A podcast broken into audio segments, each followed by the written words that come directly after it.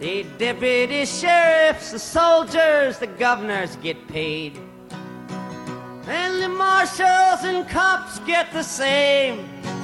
But the poor white man's used in the hands of them all like a tool. He's taught in his school from the start by the rule that the laws are with him to protect his white skin, to keep up his hate, so he never thinks straight about the shape that he's in. So it ain't him to blame, he's only a pawn in their game. Welcome back. You're listening to Tide Smart Talk. WLOB 1310, 100.5. Boy, Bob Dylan packs a lot in, in his lyrics. Uh, welcome back. Please join me in welcoming our guest. We have Alison uh, Beyea here. Is that how you pronounce your last name? BA. BA. Right. There's a lot of vowels there. Well, welcome to the show. Thank you so much for having me. Thank you. You're uh, the executive director of the ACLU of Maine, so we want to definitely talk about that.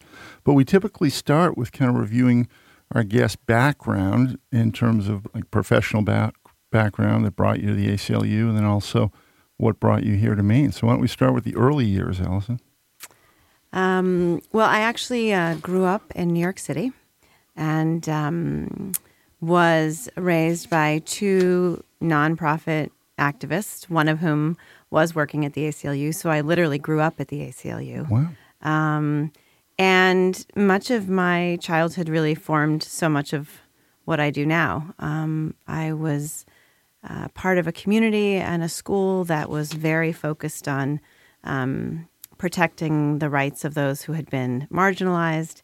Um, you know, my I was growing up right when the women's rights movement was taking taking shape, and so there were opportunities all around for um, activism. Uh, one of my first endeavors was challenging why only boys could play football during recess. I thought that was patently unfair. How, how did that challenge turn out? I won. You won, of, Of course, I won. Now, of course, unfortunately, the result was I had to then play the football, which I really was not interested in playing and was quite awful at. But it did, you know, I had opportunities and a family and a community that encouraged us all to question um, why uh, systems of power may be treating some people differently than others. Well, that's a that's a very timely and topical uh, issue in systems of power. We, we are recording this on Friday, the day before uh, it airs, and so today is the inauguration of our 45th president. So we want to talk about that a little bit because that is kind of the epicenter of power, uh, the executive branch here in the U.S. and in many ways, in many meaningful ways, economic ways, and military and political ways, the world. So we'll cover that, but. Um, how did your early years uh, direct you relative to where you went to school and how you ended up pursuing a, a career in law and then now being with the ACLU? Well, I um, when I got out of college, I went to the Midwest for college uh, and had a really powerful experience uh, studying political science. Um, actually, with very conservative uh, professors. I am uh, not. I do not consider myself a particularly conservative person. So it was a very healthy experience of being challenged in my views and really expanding my my awareness of, of competing positions. And from that, I, um, like many political science graduates, decided that Washington D.C. was calling me. And so I um, moved to, to DC with uh, the goal of working on the Hill, and I um, my I was able to secure my first my first uh, job out of college. I was a receptionist for a congressman out of Illinois. I uh, thanking the universe as it inspires. I, I ended up with probably the most progressive congressman uh, in the U.S. Congress, a person named Lane Evans, who had been a legal services attorney and a veteran, and um, was uh, truly one of the most kind-hearted people. Um, and I, you know, I learned two really important lessons. One that although Congressman Evans was um, incredibly progressive and, and outspoken, he very rarely could access the power of the establishment because he was too strident in his views. And the other thing I learned from him uh, was that we still lived in a world where um, it was not always easy to be taken seriously as a woman. And so he encouraged me right away that going to law school would be a really powerful way for me to enhance my ability to advocate. So I uh, I did another political stint on a campaign, but in that time took his advice, applied to law school, and um, because I knew I would probably not be following a corporate path, I only applied to public institutions, and uh, I had heard from a former uh, friend of the family, ACLU member, the University of Maine had this very small but quite uh, powerful public law school with a quality of faculty that was unsurpassed and a community that was cohesive. And um, so I applied here, and after visiting, decided this is where I wanted to come. Had you ever been to Maine before? Because I had never been to Maine. It's sort of a counterintuitive place to seek out a, a law degree, right? It is, but I felt very much. Um, I had been in D.C. I had grown up in New York City, and I was very aware of. Although much of the power is in the, or, you know, is held in those cities, it can be very hard to work within a community that is so vast. And so I was um, drawn to a smaller community where um, you could have access. And I think that's true for so many of us who have come to Maine, stayed in Maine, or been born in Maine and stayed in Maine. Um, your ability to work with your neighbors, to work with your politicians, to work with your judges, it is really, um, I, I haven't not seen it in many other places. And so it was attractive even at the age of uh, 25. Well, we have uh, Alison Beyea here. She is the executive director of the ACLU of Maine. So you went to school here in Maine, get mm-hmm. your law degree, and you thought, this may be a nice place to live. Was, was that the the process? Pretty much. I was. I pretty uh, quickly fell uh, enamored with the state, with the people, with the community, um, and one of you know the the professors at Maine Law um, were very very supportive of their students and were very took a very active role in promoting our careers. And so quickly, I was engaged with faculty on research projects or um, you know pr- uh, internships and um, ended up applying and uh, uh, securing a clerkship for our Chief Justice of our state Supreme Court, and that was my my first uh, step towards maintaining a permanent residence here. Fantastic. Mm-hmm. And after that, how did your career uh, progress relative to private practice or public service? Mm-hmm. Well, I um, I was I served as a law clerk to two judges for two years, and then I had an intention to join a law firm in town, a, a wonderful law firm, a small law firm that does great work. Um, but over those two years, it really became clear to me that my heart was in public service, and despite my connection to that law firm, that I was not willing to postpone um, sort of getting right into the trenches. And so I went and joined Pine Tree Legal Assistance, which is a legal services provider. They represent low income families in Maine who have civil problems and not criminal cases, but civil legal matters. Um, and I worked with um, the director of Pine Tree to create a spe- uh, specific project related to the unmet legal needs of children, which had been a population that hadn't been we'd all known and were concerned about the, the rights of children, but there had not been a project targeting. So I uh, started pursuing that in um, the early 2000s and uh, spent many years growing a program at Pine Tree. And that was Kids Legal? That's right. So is that program still active? And, it is. And... It is. Um, it is a program. Uh, one of the things um, that um, that the program had to wrestle with was just what area to really engage in. There's so many areas around medical care, education, uh, family law, uh, issues, unfortunately, of abuse and neglect, and so where to prioritize. So the organization um, spent a number of years trying to do everything, and then I think uh, um, realized that they had to focus a little bit more of their attention. And um, they have, in the last three years, um, been extremely successful at securing new grants, and they're all over the state, and they're run by a colleague of mine, a fantastic attorney. Um, and they're doing great work, really bringing uh, kids' needs to light. Fantastic. We have Alison uh, here. She is executive director of the ACLU of Maine, which we are definitely going to get to because everyone kind of knows ACLU. It comes up. It, it is this kind of this iconic national and here in Maine, but um, I really want to cover in a couple of minutes exactly what it is, how it was founded, and then specifically the work being done here in Maine. But uh, Uh, and then you came back to the University of Maine, director of admissions, right? I was. That's right. Fantastic. And by the way, uh, we had Danielle Conway here, I think, last year, mm-hmm. who was the recently named uh, dean, I believe, of law school. And the question I asked her, which is kind of uh, apropos of today's weather, she was in Hawaii as a uh, as an attorney, and she was teaching, I believe, at University of Hawaii, and she was involved. Uh, I don't know if it was JAG, but she was involved in military law, and she got a call when she was a finalist to be uh, the dean of the law school, and she was in Hawaii in December, and for reasons that still are a mystery, she uh, no, and it's great for the school. I think she's done a great job, but she left Hawaii to come to Maine in the middle of the winter. Brave woman. Brave woman. Committed woman. In a very We're lucky to have her. a very counterintuitive migration pattern.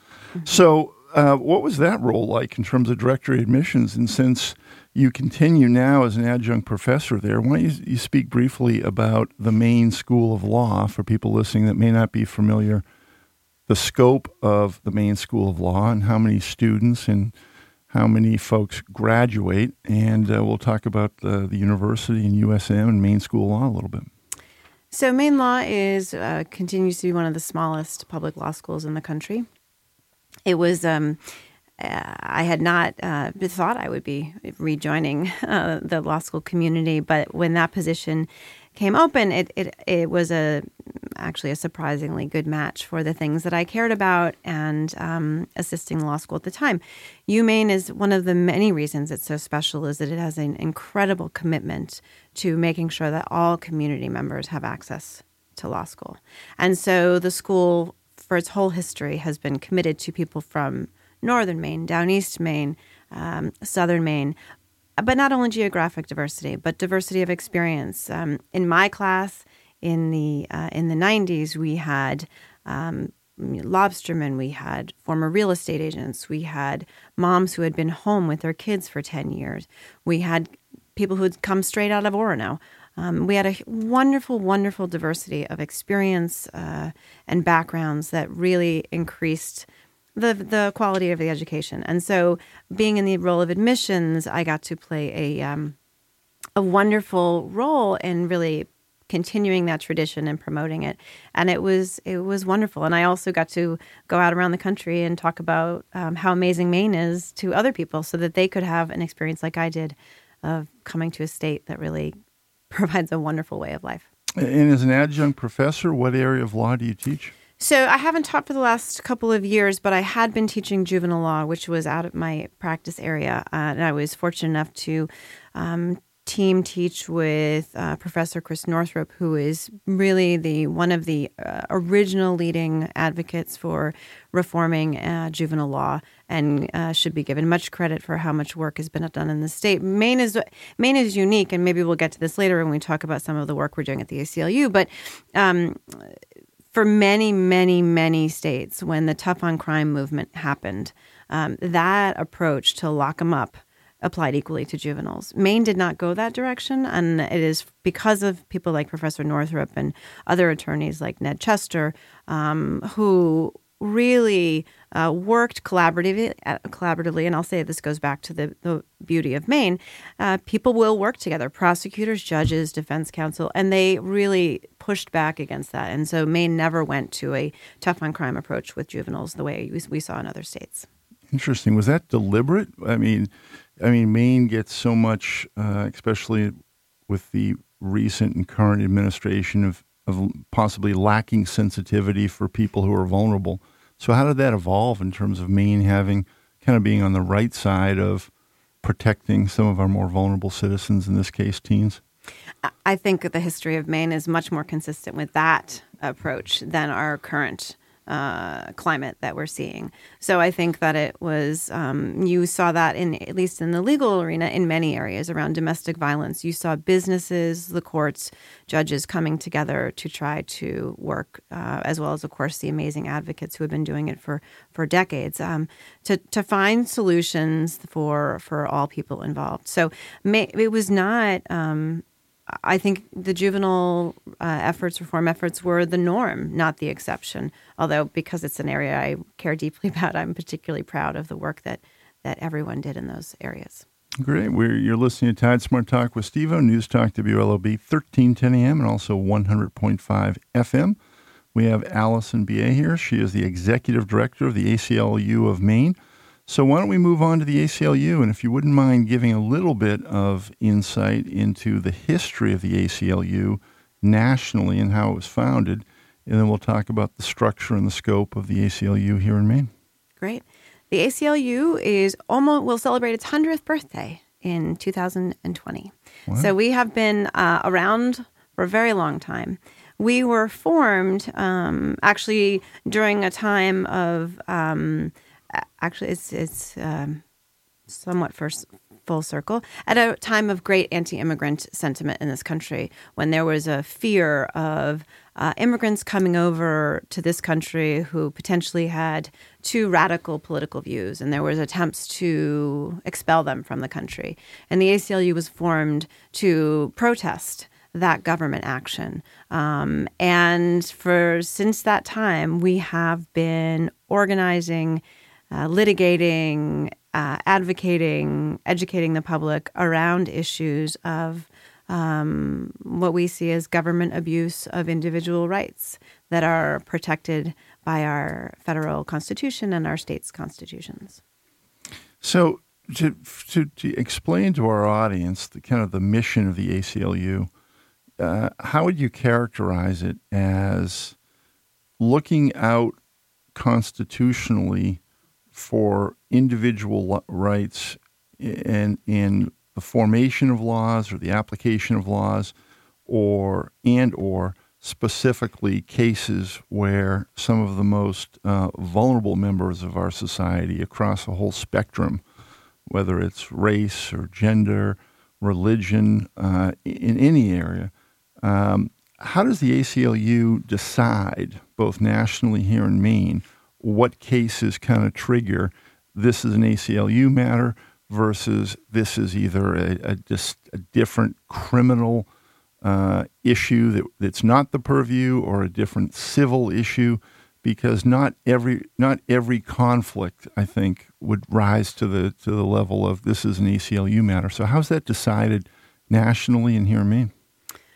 Well, as the executive director who has to make difficult decisions and uh, and raise the funds for all the work, sometimes I do wish we had just maybe picked one amendment, or not the entire Constitution, um, to to defend and uphold. But uh, I mean, there is no doubt that the that the work and the scope of the ACLU is is broad. It is vast, and we are engaged in many, many, many issues.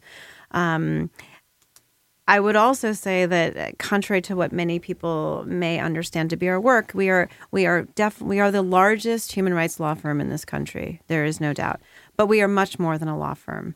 We have a robust uh, and nationwide advocacy program um, with people working in, in, state legislatures and in local governments all over this country on a variety of different areas.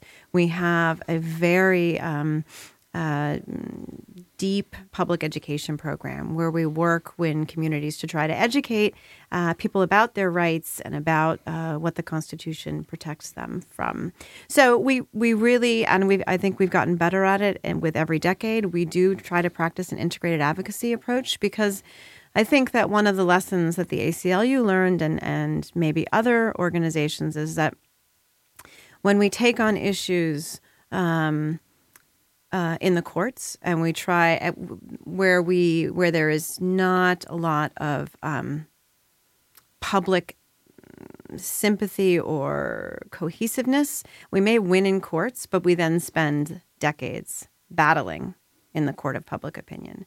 And so, I mean, the most obvious, although most uh, tricky to get our arms around, would be the issue around abortion and a woman's right to make decisions about her. Um, uh, ACLU her was uh, involved in '73, right? Roe versus Wade, which is, right. and also Doe versus Bolton, which were considered mm-hmm. kind of the foundation cases that have established law, and uh, you know.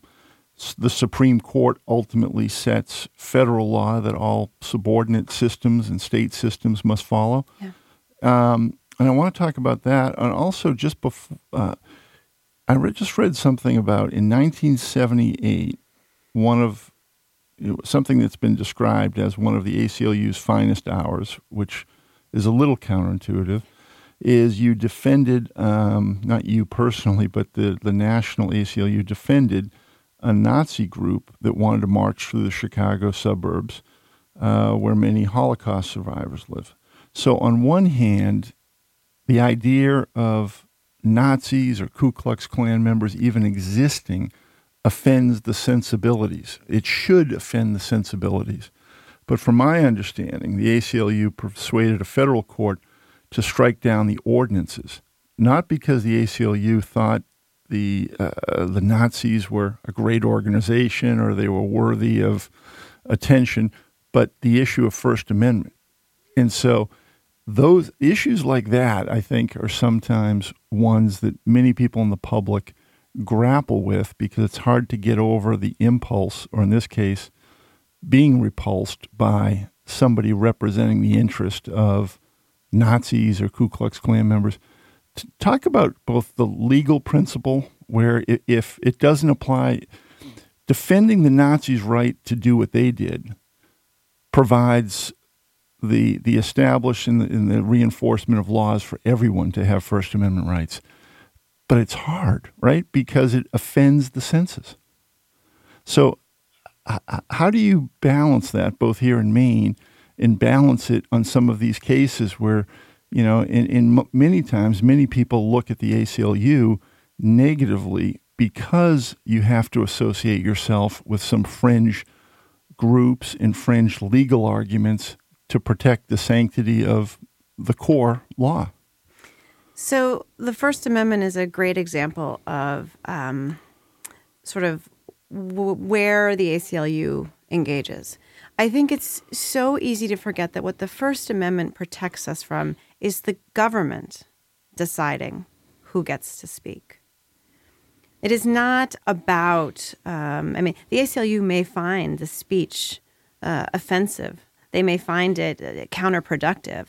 But the answer to to that kind of speech is more speech. The answer is, and I think that's so important for us to be thinking about today, uh, is that we must engage as a community. And when there are things that are spoken that are not consistent with our values, it is our job as citizens to stand up and speak out. What we don't support, and I hope that um, that people will join us in this is that it should not be the government deciding whose values and whose positions should be listened to. So when we were involved in the Skokie case, that was about the government refusing to let the Nazis march. That has nothing to do with whether we believe in that speech, because I think we have to remember that, you know, that very often the government targets those groups that are sort of most vulnerable or least popular. But that's just the first step. And so we do not want to be in a situation, no matter who's president, no matter who's in the elected um, um, state house and the governorship, we do not want to have a situation where those people decide which speech we as citizens get to listen to. Interesting. We have Alison Beyea here. And how does that translate into recent issues uh, and I want to get to Maine specifically because I think there was kind of a landmark case here involving transgender rights. Um, uh, a young lady uh, who's been in the news lately, and I've actually written a column about it because uh, I was proud of our state uh, for instituting, and I think the ACLU was involved at least speaking on the issue.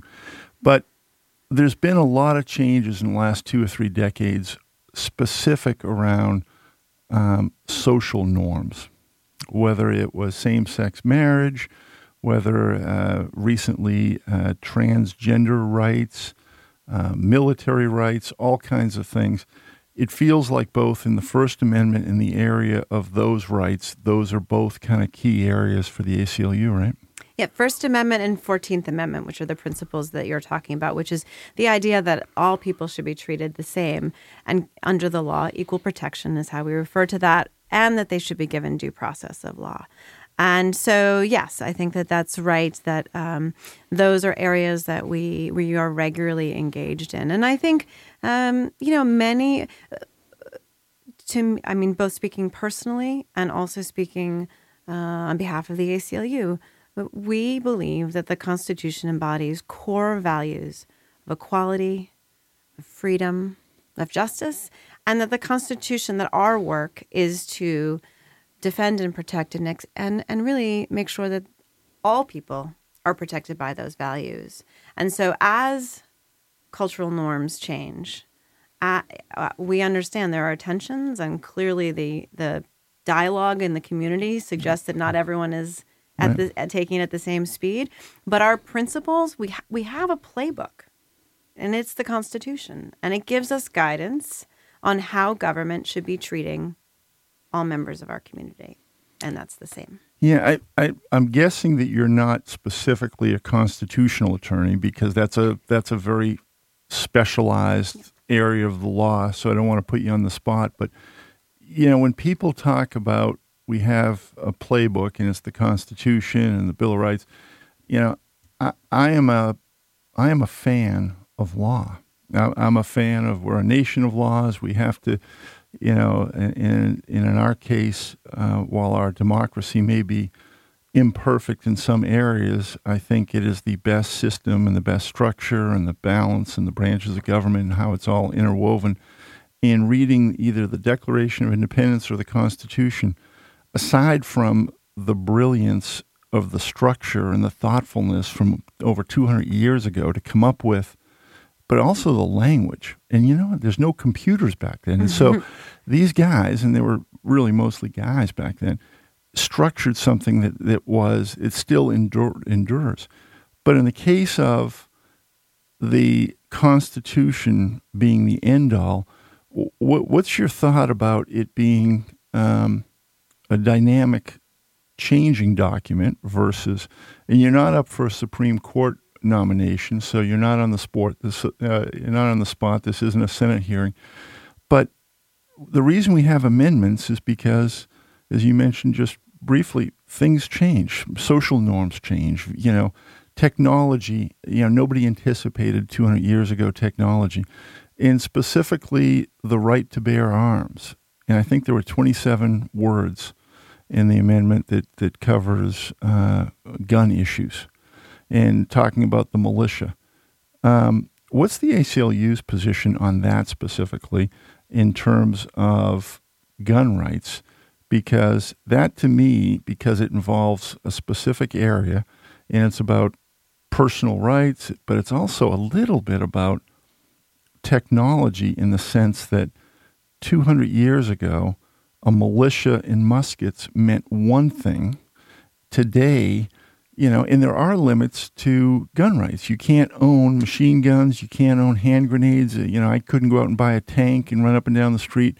So there are all these arguments that, you know, well, this is what was in our Constitution. What's your thought about the evolving nature of the Constitution, and then specifically having to do with uh, the Fourth Amendment or the, you know, the right to bear arms? So I think that um, we do see uh, the Constitution as guiding principles, and that they do evolve, and that they they must evolve. Um, your point about technology is exactly right. Um, the government was, uh, excuse me, the the founding uh, fathers were very concerned about government intrusiveness, but they could have never imagined what technology would allow for today. Right. And so the, the, the, it is it is necessary. Same thing with search and seizure because right now uh, yes. digital access, That's you know, right. the principles of you can't enter somebody's house meant one thing because there were only houses, but now we have you know, phones and iPhones and information is going through the air. Can the government intercept things or communication where you used to need a wiretap? Now it's a different piece of technology, right? That's absolutely right. That's absolutely right. So the courts will have to continue to wrestle with how to best implement those principles based on precedent, based on changing technologies, and and based on changing um, sort of community sense uh, uh, of that. So I think that there is there is no doubt that um, that that is the, the that our role we see is to is sort of expand and enhance the protections of the Constitution to a wider and wider group of people. But gun rights, is there a specific so gun uh, rights, yeah, it, national and, and Maine based uh, point of view on, on gun rights? So we, um, w- where the ACLU would engage on gun rights is has to do more with um, privacy protections than it is for gun rights. We do not believe that there that the that the Second Amendment uh, instills a an individual right. Um, it is a collective right um, for people to for a militia. We we, we do not. Uh, people often think that that we must support an individual uh, person's right to have however many guns they want. Uh, that is not our position. What is our position, though, is if the government is going to regulate um, guns and, and registration, and that it must be equal, that it must be fair, it must be transparent, and it must not collect information um, that will then be used in other ways. So when you see the ACLU engage, it's more around issues of, of sort of government monitoring, equal application, not targeting certain communities. Um, so that is really where we engage uh, on that issue. Great. We've got Alison Beyea here and uh, Executive Director of the ACLU of Maine. So let's talk about the ACLU of Maine. Um, if you can give an overview on the organization, where is um, based here in Portland, the scope, how it applies to the entire state of Maine, how how many people are there, what resources available, and then also kind of how it's structured. How is it funded as an organization? The ACLU of Maine was founded in 1968, so we're coming up on our 50th birthday. Um, we were founded by uh, a former Supreme Court, State Supreme Court justice and a number of advocates who believed that it was time that there was a local office of the ACLU here to to advocate and defend for constitutional principles. We um, currently um, have um, nine full time employees. We are based in Portland. Um, we do travel around the state, um, although most of our work outside of Portland happens in the state capital. Um, in the legislature, we have um, attorneys on staff. We have uh, legislative advocates on staff. We have communications, um, a communications team, and we um, for for for many years um, have practiced an integrated advocacy approach where we attempt to um, you know target certain areas of concern and then push uh, reform in the courts, in the state house, and in public opinion at the same time. Um, we are we take no government funding. We're a nonprofit. We raise individual funds. Um, we are an affiliate of our national office, and uh, we have affiliates in every state. Um, so there's, I think there's now 53 different affiliate offices. California gets a couple extra um, for the population size, mm-hmm. and so we are um, our representatives of the national office here in Maine. You know, and what does it mean to be a member of the ACLU? Because I'm looking at the national website mm-hmm. saying that there's 500,000 members, and talk about you know beyond working for the ACLU but why you feel as though there's public interest and there's public mm-hmm. good associated with it, um, and why there are 500,000 members. And I think mm-hmm. there's a line from American President yes. where Michael Douglas is at the end, one of, one of the great, I think it was an Aaron Sorkin written line, where he was being defensive because he was accused of being a member of the ACLU, and he defiantly got up to the podium and said, "The question is, why isn't everyone a member of the ACLU?" right? So you know, what does it mean to be a member of the ACLU? Well, what it means, you know, in terms of as core values, is is uh, standing against government sort of oppression and and protecting individual rights to equality, freedom, and liberty. Um, specifically, I mean, we, we talk about members, but we have members and supporters. Membership is actually when you join our our sort of a political arm of our operation, which is we don't we have we are nonpartisan. We do not endorse candidates. We do not uh, take positions on candidates. But what we do is um, um, actively work in support of bills that we believe are, um, promote good civil rights and good civil liberties, and actively work to defeat those who we think challenge and and would hurt those core values. Did, so, did, by the way, did the ACLU challenge Jeff Sessions last week? Uh, did somebody speak? You know, I remember at the hearing, I believe one of the mm-hmm. first times ever, the ACLU, Jeff Sessions, the somewhat controversial uh, member of Com- Congress who uh, was nominated for Attorney General. You are absolutely right. Um, we are our new legal director. Uh, Professor David Cole, um, who I think had started that day uh, at the ACLU. Wow. Um, that is a, that was an unprecedented move for us to testify. Um, we felt that because of um, Jeff Sessions' records and statements about civil rights laws. In that it was- Alabama, there were some issues where, that's right. In fact, the court ruled there was a court uh, statement from a judge saying it was one of the most e- egregious uh, cases brought forth without merit that seemed like it was totally punitive and connected to race, right?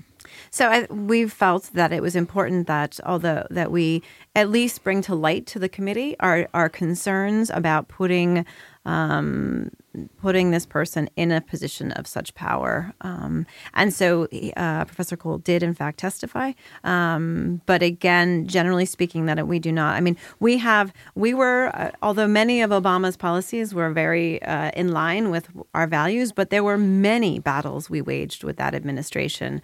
Um, and had Hillary won, there were d- many things we were deeply concerned about and would have planned to challenge her on, uh, just as we planned to challenge the Trump administration, and in fact have this morning. Um, um, to to you know that is our role. No matter who's in the White House, our role is to um, try to guarantee government transparency and protect individual rights against the government. Well, let me ask a question. If we've got uh, Deb here in the studio. Good morning, Deb. Uh, how are you doing over there? Doing good. Fantastic. Same thing with Emily. Question: uh, Either of you, folks, members of the ACLU, and then I want to ask a question of our guests specifically about the nonpartisan kind of mission, because I believe there's some general perception that the organization leans towards more progressive values, but I, I don't think it's rooted in political affiliation. I think that kind of the mission of what you're doing just happens to coincide. But are you guys members of the ACLU? And if not, why not? No. No, I don't find it's a valuable uh, institution. Okay, why? Because That's all I have to say. All you have to say. Okay, that's valid. I'm not, but if I'm understanding correctly, it's anyone who is willing to stand up and defend rights, or is there an actual process for membership? No, membership is simply joining a just like you would join a member of another advocacy organization. The Um, Humane Society or anything where you share some values and you say, "Hey, I'm a I'm a member," and Well, now that I know that, it's certainly something I'll look into. five hundred thousand and one, right there. Could be. So, so talk about the political thing or the political. Uh, Deb and I have fascinating ar- uh, discuss. I almost said arguments, but discussions every week. Uh, I think it's well established that I, I lean, even though I'm non-enrolled, so technically independent. I lean towards social issues, human rights. I think Deb would be fair to call you more conservative, right? Uh, so, but many people just assume the ACLU is a liberal, progressive thing. How, how is that calibrated and how would you argue or defend that that's not the case? It just happens to be that the values align. In, at least in Maine, and I, actually I think this is true in uh, all across the country, we are probably one of the advocacy organizations that partners um, with more right-leaning politicians than most organizations. So you will regularly see us in Augusta. I mean, I sort of our our lobbyist. I sort of was up there recently watching, and I I, haven't I've never seen a lobbyist be hugged by so many different members of both parties. And I thought, oh, that's a good sign that we are, you know, we are we actively partner um, with those organizations. Um, um, because you're blind to the, the party issues and the focus is on rights Well, we right? cer- I mean, we certainly are. I mean, certainly are blind and are not particularly interested in the party issues because honestly, we don't think that those move uh, the core values that we believe in ahead necessarily. We part, you know, we are looking at now. There's no doubt that many of our policies, as you say, align with more progressive democratic values. Although, you know, sort of, you know, that that we sort of say, well, the Democrats must be aligning with us. I mean, it's not us Right. aligning with the Democrats. Um, so there's no doubt, and I, I, I don't think that that's unfair that people would have that perception, given the positions that we take. But there are so many, um, there are so many places where we form uh, alliances with other with other groups. Um, the and Christian- you know, Republicans hug you too, right? they do, See that, Deb? they do. Uh, we have Alison uh, Beyea here. She's the executive director of the ACLU of Maine. So, what are the key issues going on right now in Maine or in recent history where you and your office have been active? And what do you anticipate in the near future as being issues that uh, listeners and citizens of Maine should be tuned into? So, one of our uh, biggest priorities over the last um, three to four years has been working for criminal justice reform. Um, as many people have become aware, uh, criminal justice is a problem that's uh, across this country. The United States is um, 5% of the world's population, but yet we are 25% of the world's incarcerated population. Maine, which has one of the lowest rates um, of incarcerating people in the country, um, but yet uh, we are still more um, incarcerating more people than 90% of the planet. So countries, we are still, um, you know, countries like Cuba, um, Russia, those are the countries that are incarcerating uh, more people than us. So, so that's that's not a, a, league we want to really be part of, right? Not in our opinion, and I think I mean for a variety of reasons. There's, but what's the root reason? Because you hear about that a lot, but mm-hmm. there has to be something rooted in either the process or embedded in the criminal justice system a lot of it, I believe, has to do with drug laws and what some people look at as draconian laws. But in a, in a lot of people, a lot of argument is made and when you look at kind of the racial uh, mix of uh, in our uh, jails and court systems skews higher percentages in terms of uh, minority and black but but what's it rooted in? It's not a natural phenomena. It's not you know there has to be some mechanism that you can identify that says here is why, whether it's in Maine or nationally, we have such high rates of incarceration. Well, there's the, the we could spend the next day uh, or maybe week talking about the different roots right. of that, and I think it is somewhat different depending on what state you're in. What's happening in the South is a little bit different than what happens here in Maine. Um, there you know. I mean, anyone who's seen the movie My Cousin Vinny realizes you should never say, I shot the sheriff. because it could be misinterpreted. I'm kidding, of course. But yeah, in the South, it's different than they're, they're different, and the, the racial disparities uh, on arrest rates and on incarceration rates around the country, and even here in Maine, are pretty staggering. I, I think that in Maine, what we've been looking at is how much our incarcerations ration rates are driven by sort of the i mean I, I work with some of the prosecutors who would who we partner with who say we have made everything illegal. We have made everything that you know um, as a way to try to sort of socially control behavior we have uh, criminalized everything and that just leads to a system where there's more and more involvement with the criminal justice system the where that gets particularly problematic is for those people who are struggling, working families, working poor families, um, people who don't speak our you know English, who um, who don't understand the system, and so what happens is and is atomic, economic breakdown where if you have money, you're able to you know the mechanism right. of defense is much stronger than right. if you're low income or indigent, right? Absolutely. And so a lot of work we've been doing over the last couple years has been, um, you know, sort of trying to combat this two tiered system of justice. Uh, and, you know, many people, uh, they seem shocked, but there are still people spending time in jail um, for simply being too poor to be able to um, to pay their fine with uh, you know and that the, the, the United States Supreme Court has made clear that that violates our constitution. So there's much work to be done. There's we are making some progress, but we believe that that we'd like in many ways. There's so many areas that Maine is a leading uh, state, um, and we, I think we sometimes forget that we are a wonderful model for creative, innovative solutions to problems. And so our hope is is that even though um, Maine is has one of the lower incarceration rates, that in the next few years we could all come together and actually say that we we got below uh, Europe. you know Fantastic. that we could be uh, we could really set some really uh, high bar and serve as a leader to the for the rest if, of the country. If we're able to find shifty, lefty, and uh, and again, that's my my subtle transition into um, our governor. By the way, we have Alison Beyea here. She is the executive director of ACLU of Maine. From from what I've read, there's been a number of cases involving state policy in Governor LePage, whether it's through policy or words, kind of triggering the involvement of the ACLU. Uh, do you have dialogue with our governor? The governor has a right to say what he says. Whether he should say whether he him. should say well, I would no, I would defend if if the government tried to stop him from speaking. Right. The state leg, then then we might get involved. But I mean, just because someone has a right to say something does not mean they should say it. And I think that um, many of the governor's statements, I, I, I have to speak in public. Uh, I am very familiar with uh, putting my foot in my mouth, and you know, I, I I I certainly don't criticize for sort of that uh, um, that behavior. We have Alison Beyea here. She's the executive director of the ACLU. We're, we're taping this on Friday. It's about quarter of 10. So, in just over two hours from when we're recording this, and it'll be uh, after the fact when this airs on Saturday, we'll have a new president. We'll have a new administration. And much is made, and I think it's appropriate that um, one of the key points being made is that the peaceful transition of power.